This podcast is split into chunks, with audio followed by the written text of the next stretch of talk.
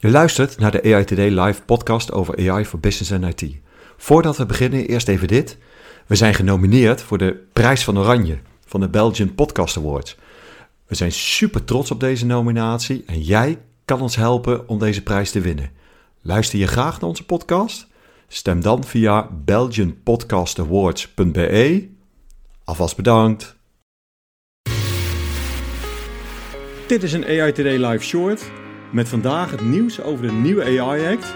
Want de leden van het Europees Parlement zijn klaar om te onderhandelen over de allereerste regels binnen de EU voor veilige en transparante AI.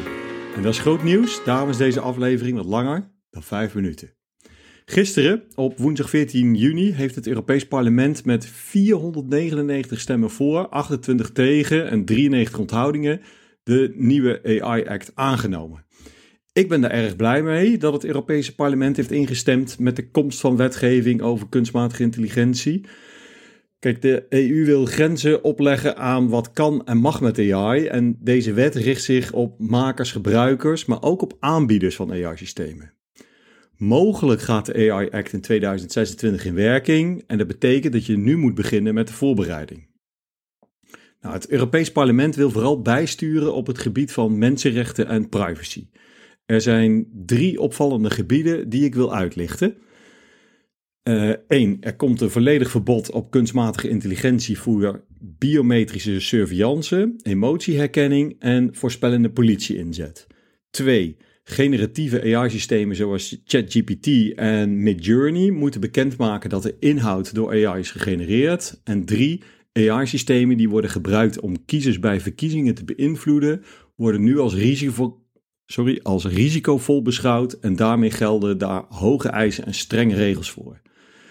Deze regels bevorderen dat AI op de mens gericht is en betrouwbaar is volgens het Europees Parlement.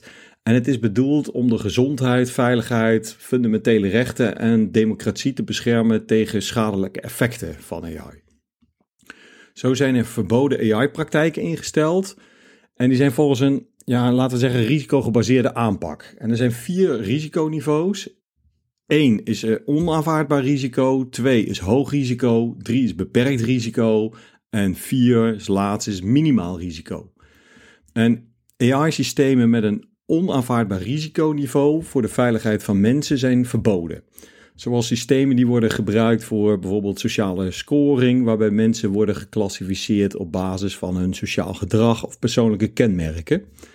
Europarlementariërs hebben de lijst van onaanvaardbare systemen uitgebreid met zoals um, het gebruik van real-time biometrische identificatiesystemen op publiek toegankelijke plaatsen.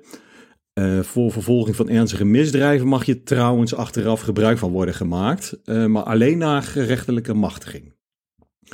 Ook het gebruik van biometrische klassificatiesystemen die gevoelige kenmerken gebruiken zoals geslacht, ras, etniciteit, religie en uh, politieke oriëntatie.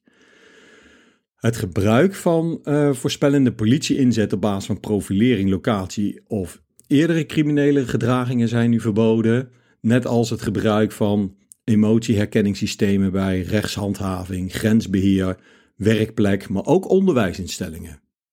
En als laatste, die ik uh, uit wil lichten, is het ongecontroleerd verzamelen van gezichtsbeelden, van foto's, van internet of bewakingscamera's om gezichtsherkenningsdatabases te creëren, wat in strijd is met mensenrechten en het recht op privacy. En we hebben het geval gehad met uh, Clearview, die gewoon het halve internet uh, heeft gedownload, gezocht op foto's. En nou, waarschijnlijk staan jouw en mijn foto ook in die database. Europarlementariërs hebben ervoor gezorgd dat de klassificatie van hoogrisicotoepassingen, dat tweede risiconiveau, nu ook AI-systemen omvat die aanzienlijke schade kunnen veroorzaken aan de gezondheid, veiligheid, fundamentele rechten of het milieu van mensen. Hieronder vallen bijvoorbeeld AI-systemen die worden gebruikt om kiezers te beïnvloeden, maar ook uh, recommendation systems die worden gebruikt door sociale media platforms, wel met meer dan 45 miljoen gebruikers deze zijn dus ook toegevoegd aan de lijst van hoogrisicotoepassingen. Uh, dus voor deze systemen gelden de strengste eisen en regels. Foundational models zoals ChatGPT vallen nu ook onder die hoogrisicosystemen en moeten mogelijke risico's, hè, die we net genoemd hebben, gezondheid, veiligheid, bla bla bla, uh, beoordelen en beperken. En ze moeten hun modellen registreren in een uh, eh, EU-database voordat ze op de EU-markt mogen worden uitgebracht. Generatieve AI-systemen die zijn gebaseerd op dergelijke modellen moeten nu voldoen aan transparantievereisten. Uh, en dat betekent dus dat, hier, dat zij moeten bekendmaken dat de inhoud door AI is gegenereerd. En dat moet dan ook helpen bij het onderscheid maken tussen zogenaamde uh, deepfake beelden. Dus dit geldt bijvoorbeeld ook voor de Midjourneys, de DALI 2's van deze wereld. Uh, en daarbij moeten ze waarborgen bieden tegen het genereren van illegale content. Dus dat, uh, dat wordt best wel wat. Het zal best wel pijnlijk voor ze zijn uh, dat ze. Ja, ze, ze moeten gedetailleerde samenvattingen gaan maken. Ook namelijk van auteurs. Jongen, zeg, moeilijk woord. Auteursrechtelijk beschermde gegevens. Die moeten ze namelijk ook openbaar maken. die gegevens die gebruikt zijn voor het trainen van hun modellen. Nou, in de media gaat het nu erg over de modellen zoals ChatGPT, maar de transparantie-eisen gaan voor veel meer AI-modellen gelden. En zelf vind ik dat een hele goede ontwikkeling, want door deze strengere eisen zal er meer onderzoek worden gedaan naar uitlegbare en interpreteerbare AI.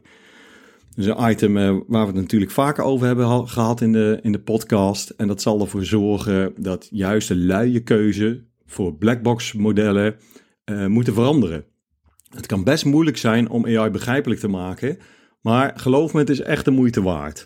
Het zorgt ervoor dat we beter snappen hoe AI werkt en dat we eerlijkere keuzes kunnen maken op basis van betrouwbare AI. En dat is nodig, want de Europarlementariërs willen het recht van burgers versterken om klachten in te dienen over AI-systemen en ook de ontvangen uitleg over beslissingen, die dan zijn gebaseerd op die hoogrisicosystemen. Nou, vaak wordt het remmen van innovatie als tegenwerping gebruikt voor regulering. Daarom hebben de Europarlementariërs vrijstellingen toegevoegd voor uh, researchactiviteiten en AI-componenten die worden versterkt onder open source licenties. Om zo innovatie te stimuleren en het midden- en kleinbedrijf te ondersteunen. Uh, die nieuwe wet bevordert de zogenaamde regulatory sandboxes. En het idee achter een regulatory sandbox is om juist die innovatieve technologieën uh, de kans te geven om te laten zien wat ze kunnen doen, maar wel dan op een veilige manier. Het is als een nou ja, gecontroleerde omgeving waar mensen kunnen experimenteren en ontdekken zonder dat het meteen overal wordt toegepast. Dus dit helpt uh, ja, de makers te begrijpen hoe AI werkt, welke problemen ze kunnen tegenkomen en hoe ze die kunnen oplossen voordat, voordat ze het iedereen laten gebruiken. Er staat ook wat in over auteursrechten. Dat gaat echt wel groot worden, want namelijk om het hoge risico op inbreuk op het auteursrecht tegen te gaan, zal de wetgeving OpenAI en andere ontwikkelaars verplichten om alle werken te publiceren van wetenschappers, muzikanten, illustratoren, fotografen, journalisten die gebruikt zijn als trainingsdata. Zullen ook moeten bewijzen dat alles wat ze hebben gedaan om de machine te trainen in overeenstemming is met de wet. En als ze dat niet doen, kunnen ze gedwongen worden om een applicatie onmiddellijk te verwijderen of krijgen ze een boete tot wel een hoogte van 7% van hun omzet. Nou, deze eh, eisen zullen enorme implicaties hebben voor Microsoft, OpenAI en bijvoorbeeld Google met BART. Het is nu niet zo dat de wet nu actief is. Hè? Dus nu het Europese parlement groen licht heeft gegeven, kunnen de onderhandelingen met de EU-lidstaten en de Europese Commissie van start.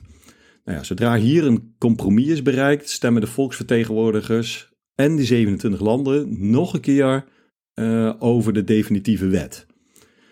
Dus zelfs als de ambitieuze doelstelling van de EU om tegen het einde van dit jaar een akkoord over de wet te bereiken, zal deze op zijn vroegst in 2026 in werking treden. Dus in de tussentijd uh, zullen ze, ja, denk ik, met de technologiebedrijven om tafel gaan zitten of ze niet vrijwillig uh, zich misschien al willen uh, gaan houden aan deze wetten en regels. Maar goed, de wet komt er en je doet er goed aan om je vast voor te bereiden. want ja, transparantie en verantwoorde toepassing van AI zullen steeds belangrijker worden. En het is essentieel om te begrijpen hoe AI werkt en welke impact het kan hebben op onze samenleving. Maar ja, hoe bereid je je voor? Nou, daar gaan we in een reguliere, langere aflevering van de, de podcast op in.